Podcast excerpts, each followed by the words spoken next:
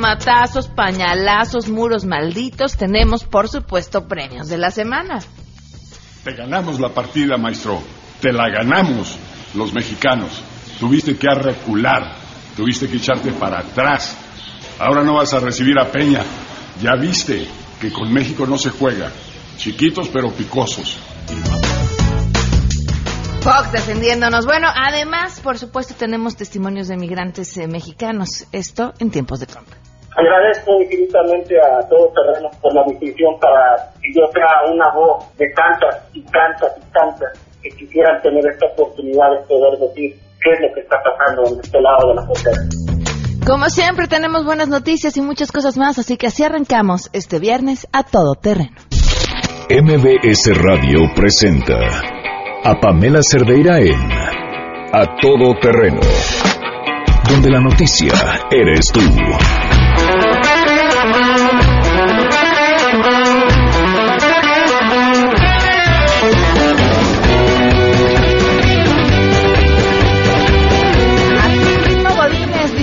Para salir de la chamba. Muchísimas gracias a todos los que nos acompañan en este viernes. Son las 12 del día con 6 minutos. Soy Pamela Cerdeira. Muchas cosas que comentar. De entrada, lo más reciente, pues se habla acerca de esta conversación telefónica entre el presidente Enrique Peña Nieto y el presidente de Estados Unidos, Donald Trump. Una larga conversación telefónica de la que seguramente más adelante nos estaremos enterando de los detalles. Y esta reunión eh, que, se tendrá entre gobernadores, miembros del gabinete y de la comunidad empresarial, pues para ver de aquí, de aquí hacia dónde y cómo, que no es una pregunta menor, por supuesto, en los tiempos en los que estamos viviendo, pero cualquier cosa que suceda aquí, por supuesto, los vamos a mantener informados. También a través de la página de noticias MBS pueden tener la información al tiro. Eh, muchas cosas que sucederán en este viernes, pero vamos, ahora sí que primero lo primero. Eh, le agradezco enormemente a Muso Israel Hernández, comisionado presidente del InfoF, que nos acompañe esta tarde vía telefónica. Gracias por estar con nosotros. Buenas tardes. Pam, muy buenas tardes a ti y a todo tu auditorio. Déjame, eh, digamos, ser un poco eh, no neutral en este asunto y decirte que pues, yo soy un fiel radioescucha tuyo, ¿eh? Ay, muchísimas gracias. Sí, soy un, fan de tu programa de radio y pues me da muchísimo gusto estar hoy eh, contigo y con todo tu auditorio en esta soleada tarde de viernes. Pues es tu programa entonces, muchas gracias. Eh, bueno, pues entra en eh, vigor la ley de protección de datos personales y eso qué quiere decir para todos los ciudadanos de a pie. mira, en términos, en términos sencillos, que todo el mundo vamos a tener la posibilidad de que nuestros datos personales, que es todo aquello que nos hace identificables o nos identifica el, nuestro nombre, nuestro domicilio, el iris, la voz, la imagen, tiene que estar eh, protegido. Es decir, protegido en términos de que toda la recabación que se haga de estos datos personales, porque sin duda alguna hoy para eh, poder exigir servicios o hacer exigibles otros derechos se requiere precisamente de datos personales.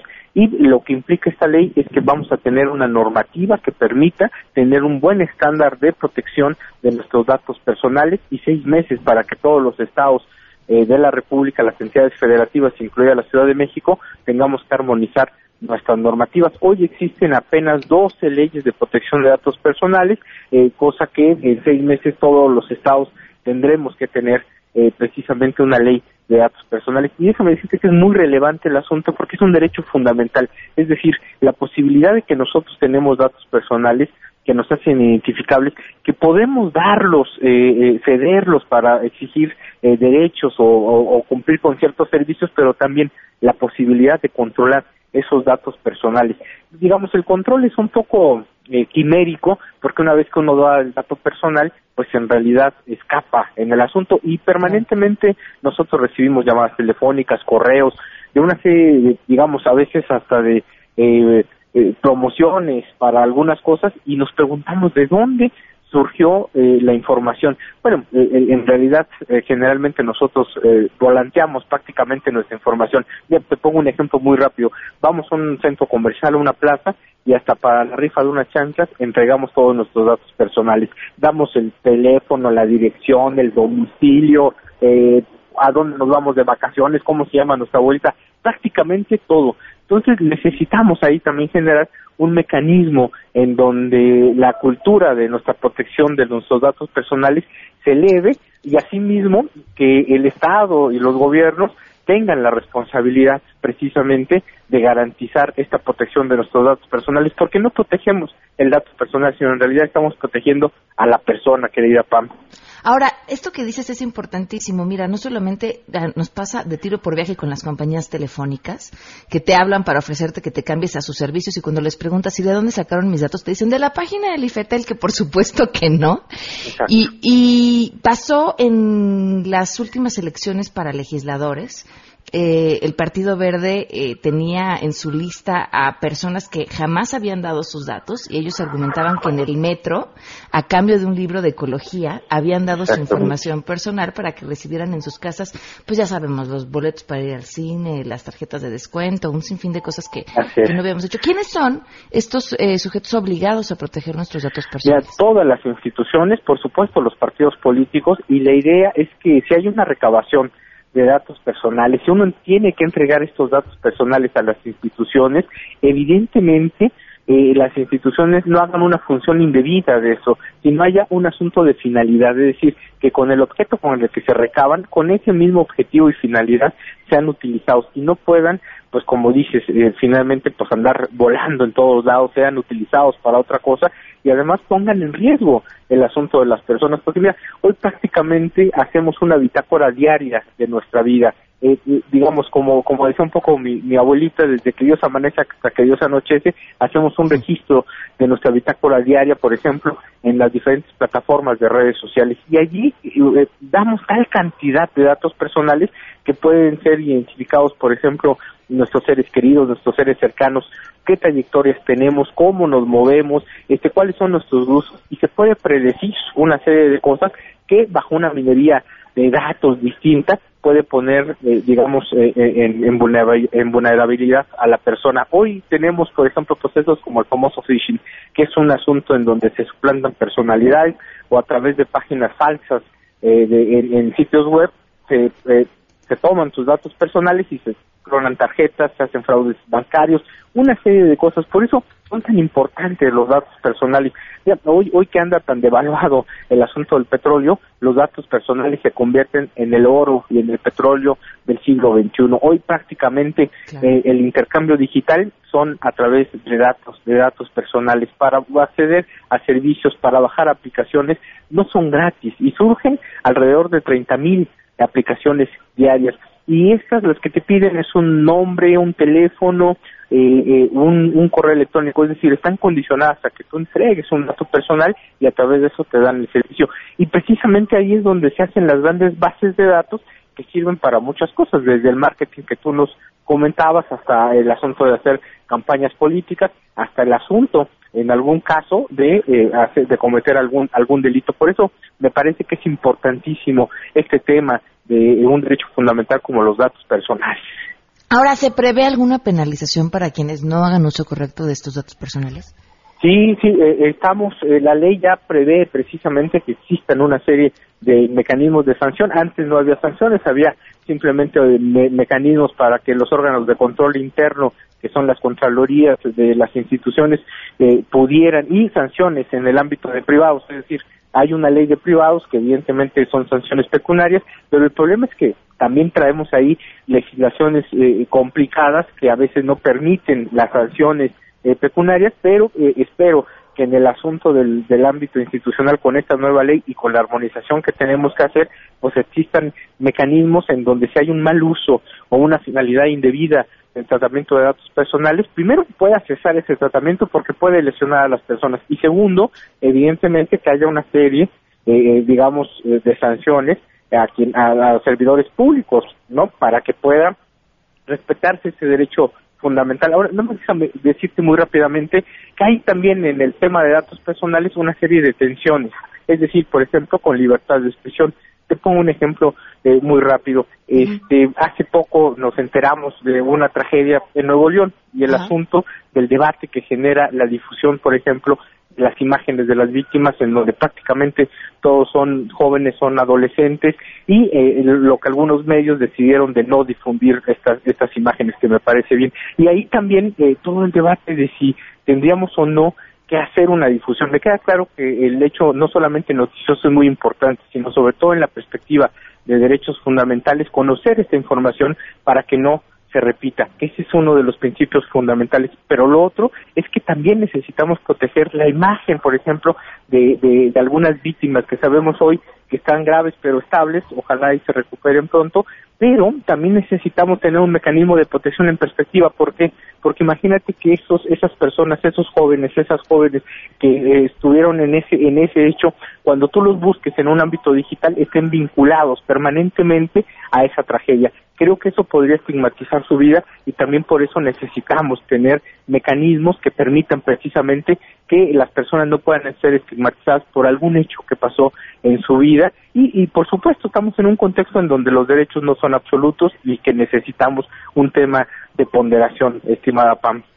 ¿Qué tema más importante y cuántas cosas más tenemos que hablar al respecto de este? Pero vamos a dejar la conversación eh, para, para repetirla. Sobre todo creo que es importante hacer conciencia, eh, sobre todo tomando en cuenta el entorno digital que nos rodea, que es parte de nuestra vida y que nos define hoy en día. Exactamente, ese yo creo que uno de los grandes desafíos que tenemos, porque ahora también hay un tema como de personas digitales. Lo que pasa en el ámbito digital no está alejado del ámbito físico tridimensional en donde nos movemos y ahí también necesitamos ser muy cuidadosos y por supuesto eh, surgir, que surja una cultura de cómo socializamos en estos ámbitos porque evidentemente lo que pasa ahí impacta en nuestra vida.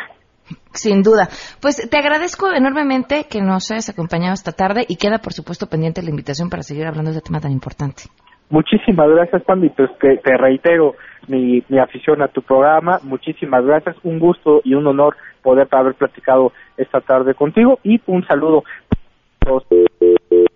Ay, se cortó justamente en el momento. Muchísimas gracias a ti también por habernos acompañado y por supuesto por escucharnos. Mucho Israel Hernández, comisionado presidente del InfoDF. Vamos, vamos con la información. Saludo a mi compañero Omar Aguilar.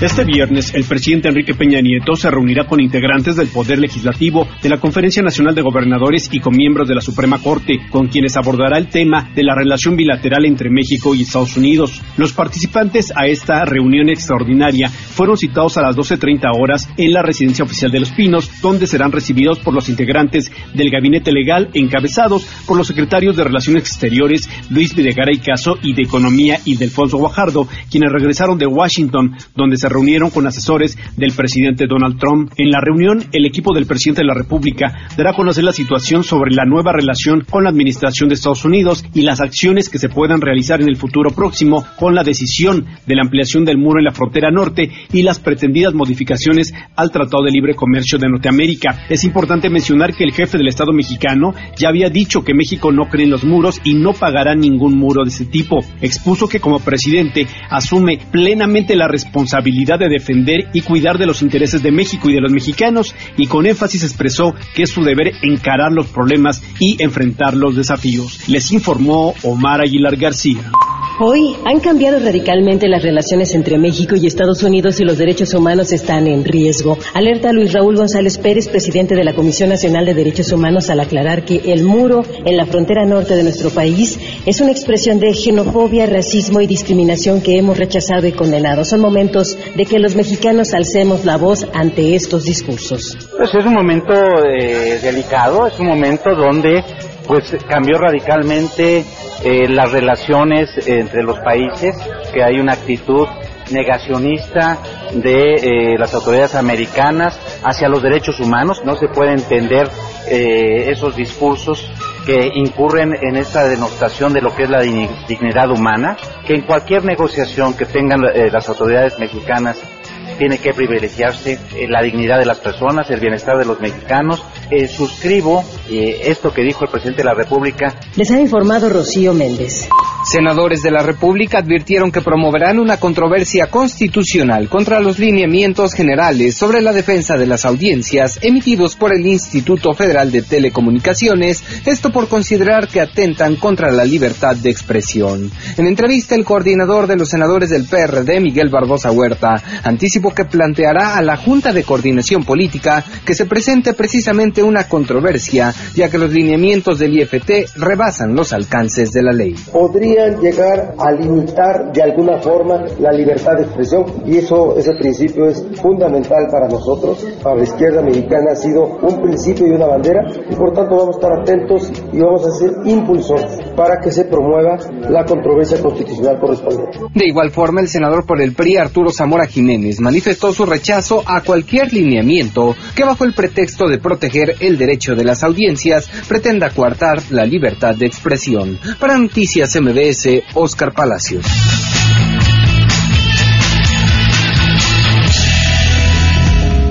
Y por supuesto que tenemos buenas noticias. Rocío Méndez, portadora de buenas noticias en este viernes. Te escuchamos. Buenas tardes.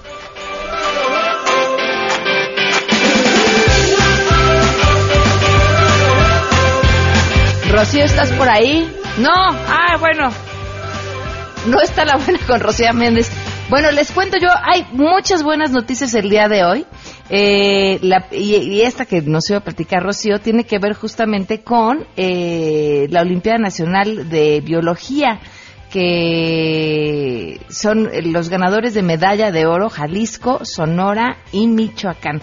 Así que bueno, felicidades a estos estudiantes eh, que han destacado por sus conocimientos en biología y quienes estarán apoyados en su desarrollo como futuros investigadores y docentes. Eh, los que recibieron la medalla de oro van a tener un entrenamiento para asistir a los concursos internacionales eh, e iberoamericanos de biología en este 2017 y por supuesto estaremos siguiéndoles la pista. Vamos a una pausa y volvemos a hablar. Más adelante A Todo Terreno. Pues los premios de la semana, si ya se la saben. Si te perdiste el programa A Todo Terreno con Pamela Cerdeira, lo puedes escuchar descargando nuestro podcast en www.noticiasmbs.com. Pamela Cerdeira regresa con más en A Todo Terreno, donde la noticia eres tú. Marca el 5166125. Soy ya con 26 minutos continuemos a todo terreno. Fíjense, el día de mm, ayer, eh, cuando terminábamos el programa, se daba a conocer esta intención, intención, no un hecho, de mm, grabar las importaciones, las exportaciones, bueno, lo que llegaba a México, Estados Unidos con un 20%. Eh, esto con el fin de que se pagara de esta forma, o se obligara a México a pagar de esta forma, por el muro. Desde antes de este anuncio llamaba la atención que en los espacios de noticias en Estados Unidos, en las diversas entrevistas que le habían hecho a Donald Trump, la pregunta era esa. Los estadounidenses van a pagar con sus impuestos por el muro y la verdad es que Trump no tiene manera de responder, tan no tiene que contestar, pues como, como lo que no era, como político, ¿no? Sin, sin dar una respuesta en realidad. No, bueno, es que después es que se los vamos a cobrar, es que vamos a encontrar la manera. Y, bueno, lo que analistas, este, este, Premio Nobel de Economía han dicho es, pues sí, en efecto, si, si, si se llevara a cabo esta intención eh, de grabar los productos mexicanos que llegan a Estados Unidos, serían los estadounidenses quienes terminarían pagando de entrada, a través de consumir productos, un 20% más caros. Pero bueno, fuera de esto y, este tema que, es importante, en este espacio estamos convencidos de que darle voz a aquellos compatriotas que se encuentran del otro lado, hoy más que nunca, es importante. Y esta es la historia de Eric.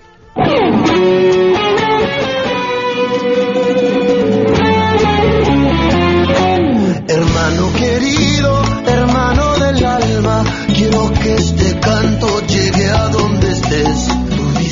Hola, ¿qué tal? Mi nombre es Eric Karim Meléndez y quisiera compartirles mi historia. Yo decidí emigrar a este país por segunda ocasión. En el año 2005 yo trabajaba en ese tiempo para una compañía muy importante, una transnacional en México. Yo trabajaba de capturista.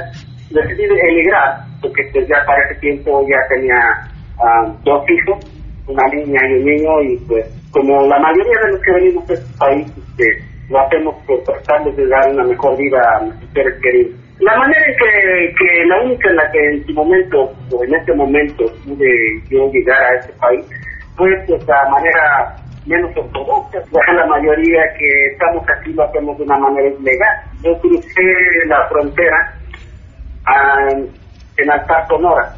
En Altar Sonora caminamos para Arizona.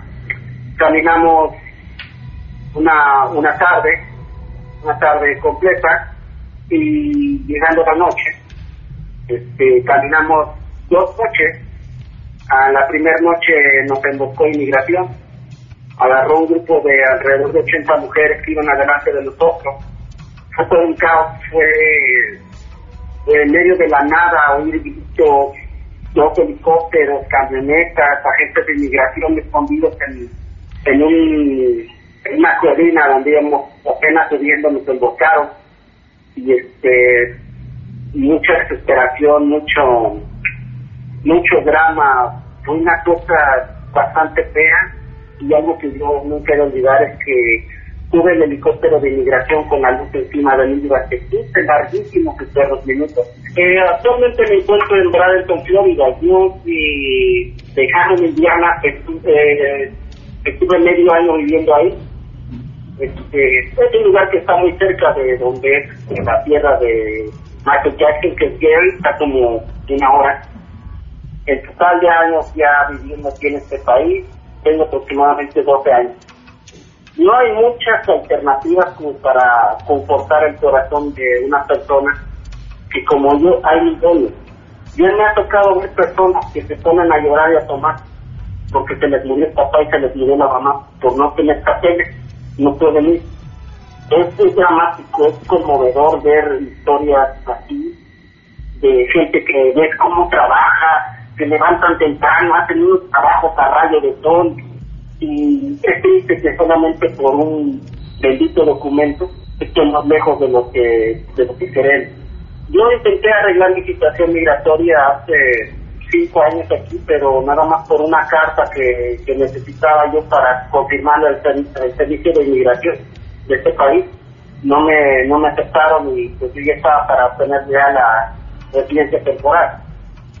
Entonces, fue bastante un golpe bastante duro para mí, porque pues, al ser un inmigrante, al ser un inmigrante aquí en este país y viendo cómo se ponen las cosas en México, tampoco hay como que mucho para dónde hacerse. Desde un principio, cuando el señor Donald Trump, al menos en mi, percepción, eh, que le, se, en la carrera por, por la nominación republicana a, a la presidencia de los Estados Unidos, yo pensé que era una broma de mal gusto. No lo consideré un chiste porque pues, yo pensé que el señor Jeff Bush, con toda la maquinaria política que tiene detrás de él, el apellido, dos presidentes detrás de él, de familia. Pues yo, yo lo hacía el ganador. Y cuando empezó a perfilarse ya el señor Trump como candidato, sí nos dio a, mí en lo personal y a gente que conozco, nos dio bastante miedo. Porque el señor viene con un discurso muy beligerante, muy recalcitrante y, y me da más miedo saber que ya está a escasos días de que le den el poder, de que tenga los códigos nucleares, que, está obsesionado con levantar ese muro, que nos va a nosotros, al parecer, a los que mandamos a México, nos va a meter un impuesto para que paguemos más y que le paguemos un sacrificio de muro. Y pues, más que nada tenemos mucho miedo de, de, que nos quiten de aquí. Y hay muchos que tienen más años que yo y no tienen papeles. Aquí es la única vida que conocen. Yo manejo eh, de Tampa, me estaba diciendo que ya andan muy muy ágiles, que eh, las las patrullas fronterizas ya andan muy ágiles ahí en la ciudad de Tampa y da miedo, da miedo. Actualmente me dedico a la jardinería y pues sí es algo complicado cuando es tiempo de verano, porque pues aquí las temperaturas alcanzan los 110 grados Fahrenheit con una humedad de 70% y la verdad, por más que te eches agua, por más que tomes agua, la deshidratación está, pero dura y te dan mareos, te dan ganas de volver el estómago, tienes mucho trabajo, tienes que acabarlo y estás a rayo de sol. En mi caso, yo tengo que estar camine, camine, camine, tomas agua, eh, te mojas la cabeza y no, a dos minutos ya estás otra vez este, seco, o sea, Sí es complicado, mucho trabajo que hay que hacer, pero al menos a diferencia de lo que dice el señor Trump, yo no soy un delincuente, no, no le estoy robando el pan a nadie, me estoy ganando mi salario con el sudor de mi frente, como muchos, muchos, muchos compatriotas que también trabajan colocando tejas, trabajan este, en irrigación de, las casas, eh, así bajo el rayo del sol. Yo me tocó también una experiencia de trabajar piscando tomate aquí en la Florida. Es una cosa tan pesada al campo. Es pesadísimo. O sea, aquí no hay trabajo fácil. No lo hay. Cualquiera que piense que las personas que estamos aquí en este país recibimos un árbol y caen costales de dinero, no es así. Aquí se ganan dólares y te pagan dólares. Y eso es lo que muchas veces la gente en México no entiende. Cree que uno se da la gran vida. No es así. Aquí, si nosotros en México tuviéramos las oportunidades de trabajo que hay aquí o que encontramos aquí o que buscamos aquí, y ya como trabajamos así, México no tendría nada que pedirle a ninguna potencia. Aquí hay mucha gente muy trabajadora. Yo he encontrado señoras, señoras ya que, grandes, 45 años, picando tomate como si estuvieran, este, así como la recta mañana, no les ven las manos, gente muy trabajadora, muy trabajadora, y es triste ver a gente que viene contratada de México, como si fueran presos, los llevan en autobuses que fueron antes escolares, los transportan y los llevan a vivir a ranchos donde no hay tiendas, no hay nada. Si van a ir a lavar, nos llevan al pueblo, a todos, ya que acabaron, órale, nos vamos todos, o sea, como, como una prisión. Y eso me entristece mucho, porque yo al menos tengo la libertad de dormirme a la hora que yo quiera. De si quiero ir a trabajar, no voy, porque me siento mal. Ellos no, ellos no tienen esa alternativa. ¿Por qué? Porque ya vienen por contrato. Y es lamentable de que gente buena gente trabajadora no se le permita tener un permiso de trabajo para que pueda viajar y ver a su familia. Yo tengo 12 años de no ver a mi familia. Hay gente que tiene más, hay gente que ya sus padres están muertos. Tienen tiempos difíciles para todos nosotros los inmigrantes, pero confío en que en las cámaras de este país exista gente con criterio, que exista gente que se toque el corazón y vea, que vea que los restaurantes los más lujosos hay gente hispana preparando los mejores platillos, hay gente hispana lavando trastes, hay gente hispana limpiando todo. Creo que nos merecemos un respeto. No venimos a hacerle daño a nadie en este país, venimos a engrandecerlo y creo que hemos aportado mucho durante muchos años. El señor Donald Trump no va a ser grande América otra vez. América es grande y esa grandeza se la debe a muchos inmigrantes que hemos contribuido para que este país esté en el lugar donde está.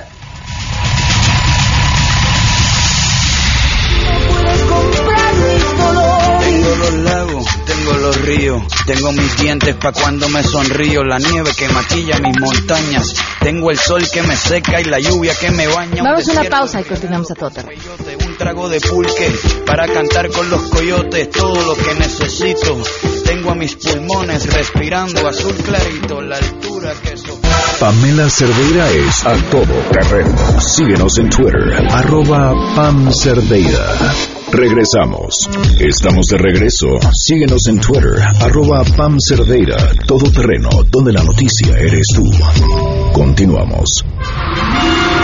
Ladies and gentlemen, señoras y señores, ha llegado el momento de presentar con orgullo el galardón a lo más selecto de la semana. Los premios de la semana en A Todo Terreno.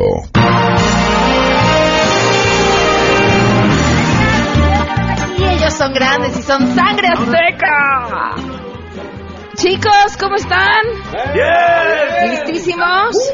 Muy bien, Uy, se les oye animados, ¿eh? Bien, Bueno, animadísimos. pues, vámonos de volada porque tenemos harto nominado Venga, para venga, esta venga. semana. Bueno, eh, el primero oh, favorito de los premios de la semana, Arne Ausenruten. ¿Qué pasó con Arne?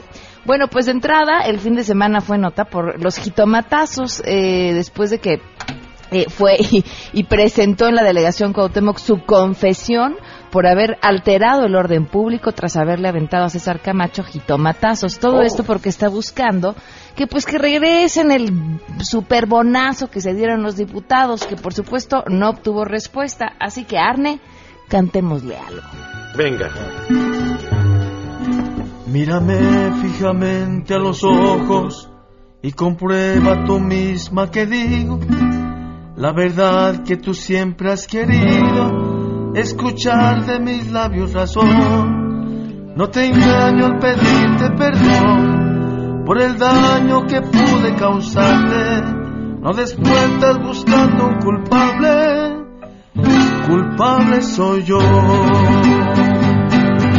por convocar a los jitomatazos y el desorden yo provocar, de estar harto de sus corrupciones.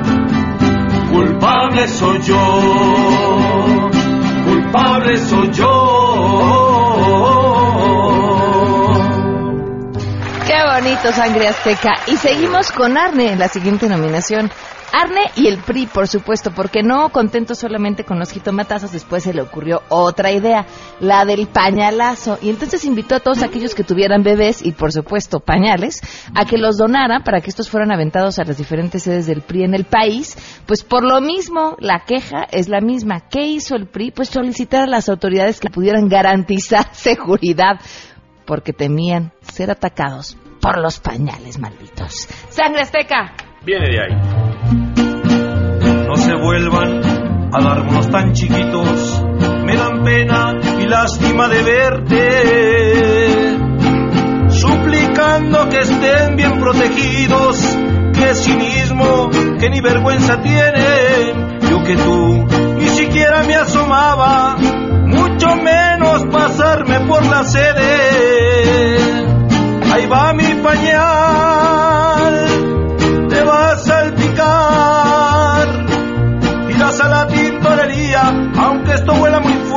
te juro que te tengo que chorrear. Le voy a tirar, te voy a manchar. Y como dijo Austin Ruther, los pañales zurrados los tenemos que donar. Una cosa, sangre azteca. Yo tengo harto pañal. No, me imagino que ahorita estás Pero no- en tu apogeo. No me gustaría que terminaran en el PRI, la verdad. No, no. Qué feo. No, no, no, no se los deseo. Entonces, Mejor no, así. No voy a donar mis pañales. Oigan, vámonos con el siguiente nominado. Otro de los favoritos, la verdad, eh, el expresidente Vicente Fox. Porque, híjole, es que, es que de pronto hay gente que uno dice, no, no, no defiendas. Tú no. ¿No? Tú, tú no. Y es que, eh, por supuesto, ha sido de los primeros que en, en alboró esta, eh, esta lucha en contra de, de Donald Trump. Desde que era candidato a la presidencia, él luego, luego alzó la voz, discutió con él, luego como que hicieron las paces, se volvieron cuates, y bueno, pues ahora otra vez, refiriéndose al muro como el fucking wall, esto es algo de lo que dijo Fox.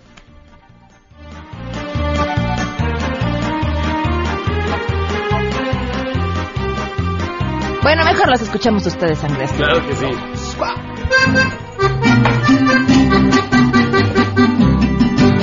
Te pido Donald Trump de la manera más atenta que no, no, no, no nos dejes en paz. Del muro no queremos más saber, no pagaremos tu fucking wall.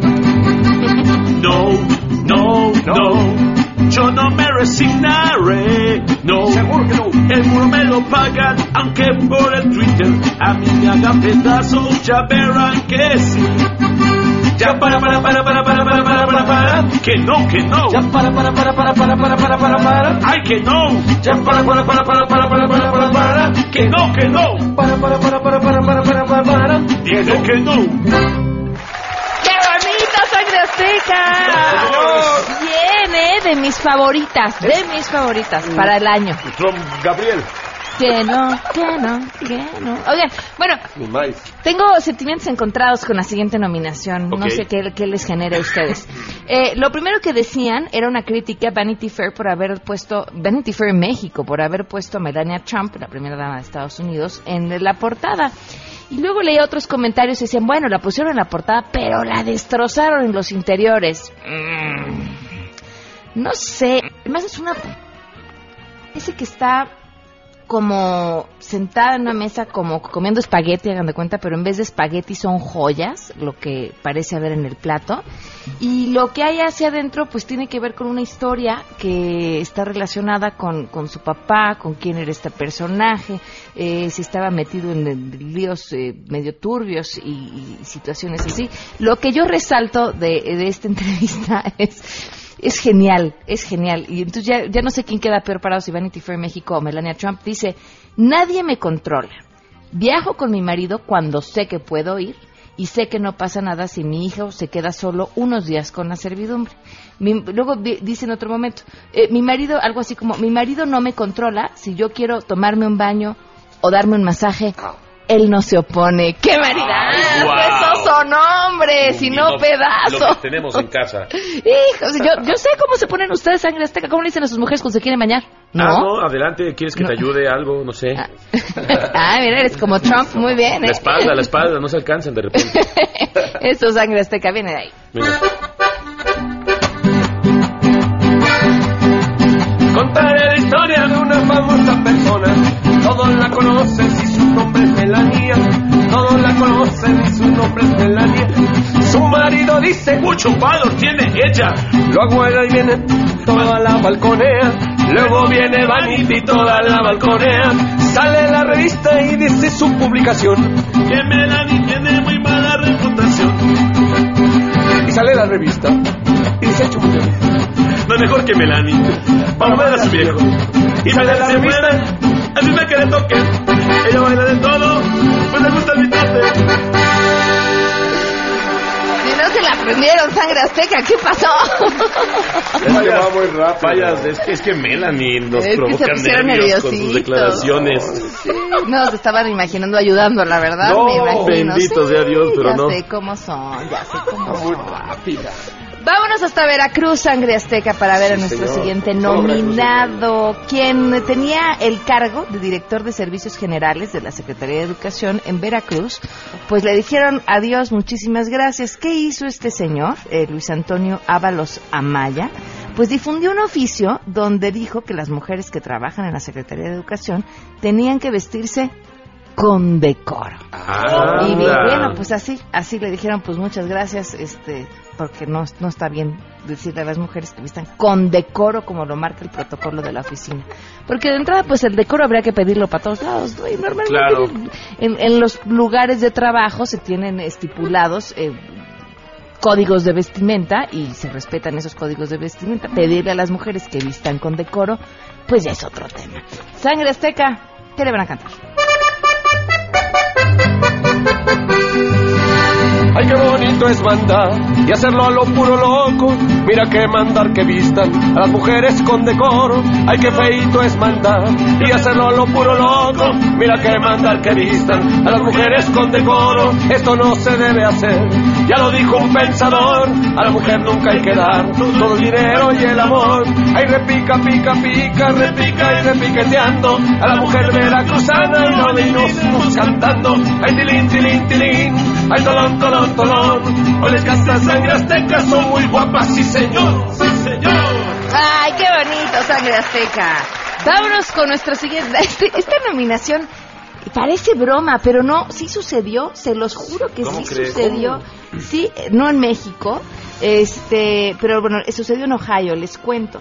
Eh, un abogado dedicado a los divorcios fue sentenciado a la cárcel después de que un juez lo declarara culpable de aplicar una técnica similar con diferentes mujeres, seis y la esta última que ya lo había denunciado. Bueno, ¿qué- ¿a qué técnica me ¿Qué refiero? hizo? ¿Qué hizo? Y no es una técnica para defenderlas, no es una técnica para conseguirles el divorcio rapidito. Esto sí, esto sí no lo enseñan en ninguna escuela de derecho.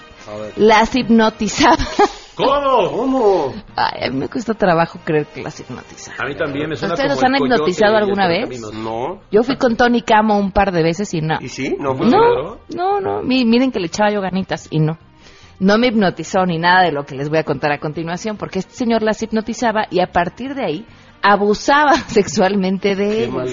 Y de verdad es que disculpen que me ría porque me sigue pareciendo complicadísimo que las haya hipnotizado. Dice una de las mujeres que ella sospechó que algo andaba mal cuando después de un tiempo se dio cuenta que nunca había metido los papeles para el divorcio.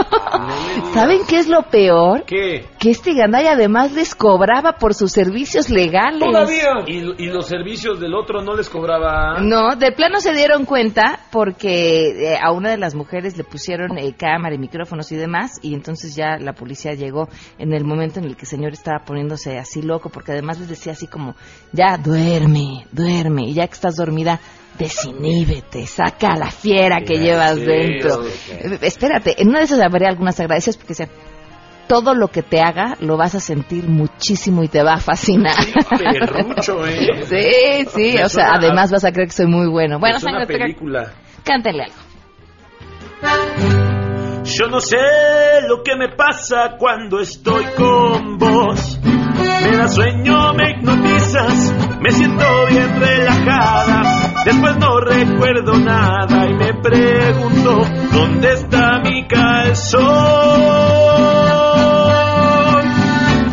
Le pregunto a mi abogado, ¿sabe qué pasó?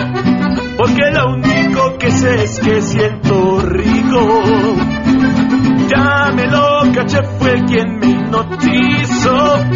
Daré cuenta a la justicia, pues de listo se pasó. Pero yo no soy tu prisionera y tu 20 ya se acabó. Ahora te voy a meter un rato al bote.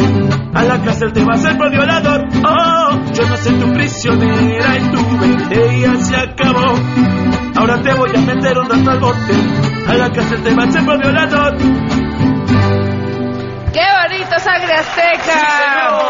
Vámonos con nuestros últimos nominados. Es así lo que sucede cuando te peleas con el community manager o lo corres o le dices gracias, ya no queremos que trabajes aquí y le dejas las claves de las cuentas para que pueda seguir tuiteando. Bueno, pues ¿a quién le pasó esto? A Alsea, esta empresa mexicana que tiene varios varias cadenas de restaurantes en el país y que pues empezaron a publicar en las cuentas de estos restaurantes mensajes contra una mujer que trabaja por supuesto en esa empresa de tú tal la tuya y tú eres una tal por cual y te lo dije y tu vecina y tu pariente Eh, bueno una serie de ofensas en realidad bastante básicas pero que mm, por lo menos nos sacaron la sonrisa a todos aquellos que llevábamos una semana pues prácticamente de infierno así que sangre azteca ¿qué le van a cantar? esta canción que dice así. No me di cuenta cómo la iba a regar. No, mi oso en las redes fue fatal. No, no vi la realidad. La situación se vio muy mal. Y es que en verdad no me fijé cómo la ves. Para aprender hay que caer. Para ganar hay que perder y hoy qué tonta me vi. Sé que el error al final, al final siempre duele.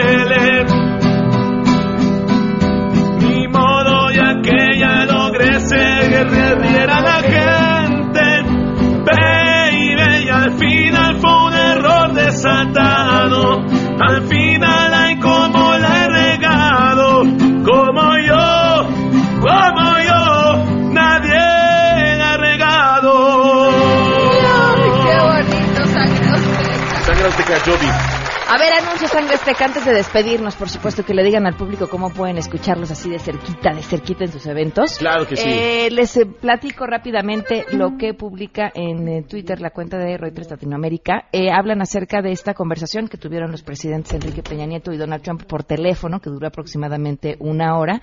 Eh, dice esta cuenta, el presidente de Estados Unidos dice que habló con su par mexicano, que la conversación fue muy buena, que trabaja con mexicanos todo el tiempo y que tiene una buena relación con ellos, que la frontera con México es débil y las drogas están entrando al país, que eh, esperará seguir negociando con México en los próximos meses, que trabajará en una relación justa y nueva Peña y Trump acordaron por ahora ya no hablar públicamente del tema del muro, acordaron resolver diferencias sobre el muro fronterizo como parte de la discusión integral sobre la relación eh, bilateral y hablaron de la necesidad de trabajar en conjunto para detener el tráfico de drogas y el flujo ilegal de armas. Bueno, hasta ahí la información. A la una de la tarde, en unos minutos, empezará una conferencia de prensa eh, de Slim, eh, en la que se espera que hable justamente de lo que ha estado sucediendo en los últimos días. Entonces, bueno, información importante que no se pueden perder y que, por supuesto, a través de los distintos espacios de Noticias MBS podrán mantenerse al tanto de esto. Yo me despido. Gracias por habernos acompañado y Sangre Azteca, si los quieren escuchar de cerquita, los escuchan así. Claro que sí.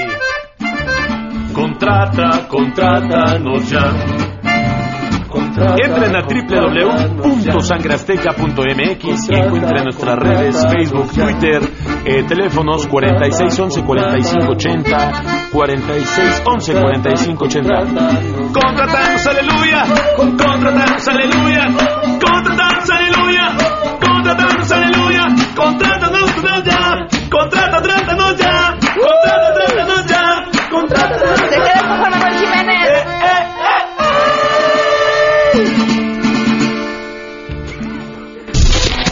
MBS Radio presentó a Pamela Cerdeira en A Todo Terreno. Te esperamos en la siguiente emisión, A Todo Terreno, donde la noticia eres tú. MBS Radio, en entretenimiento, estamos contigo.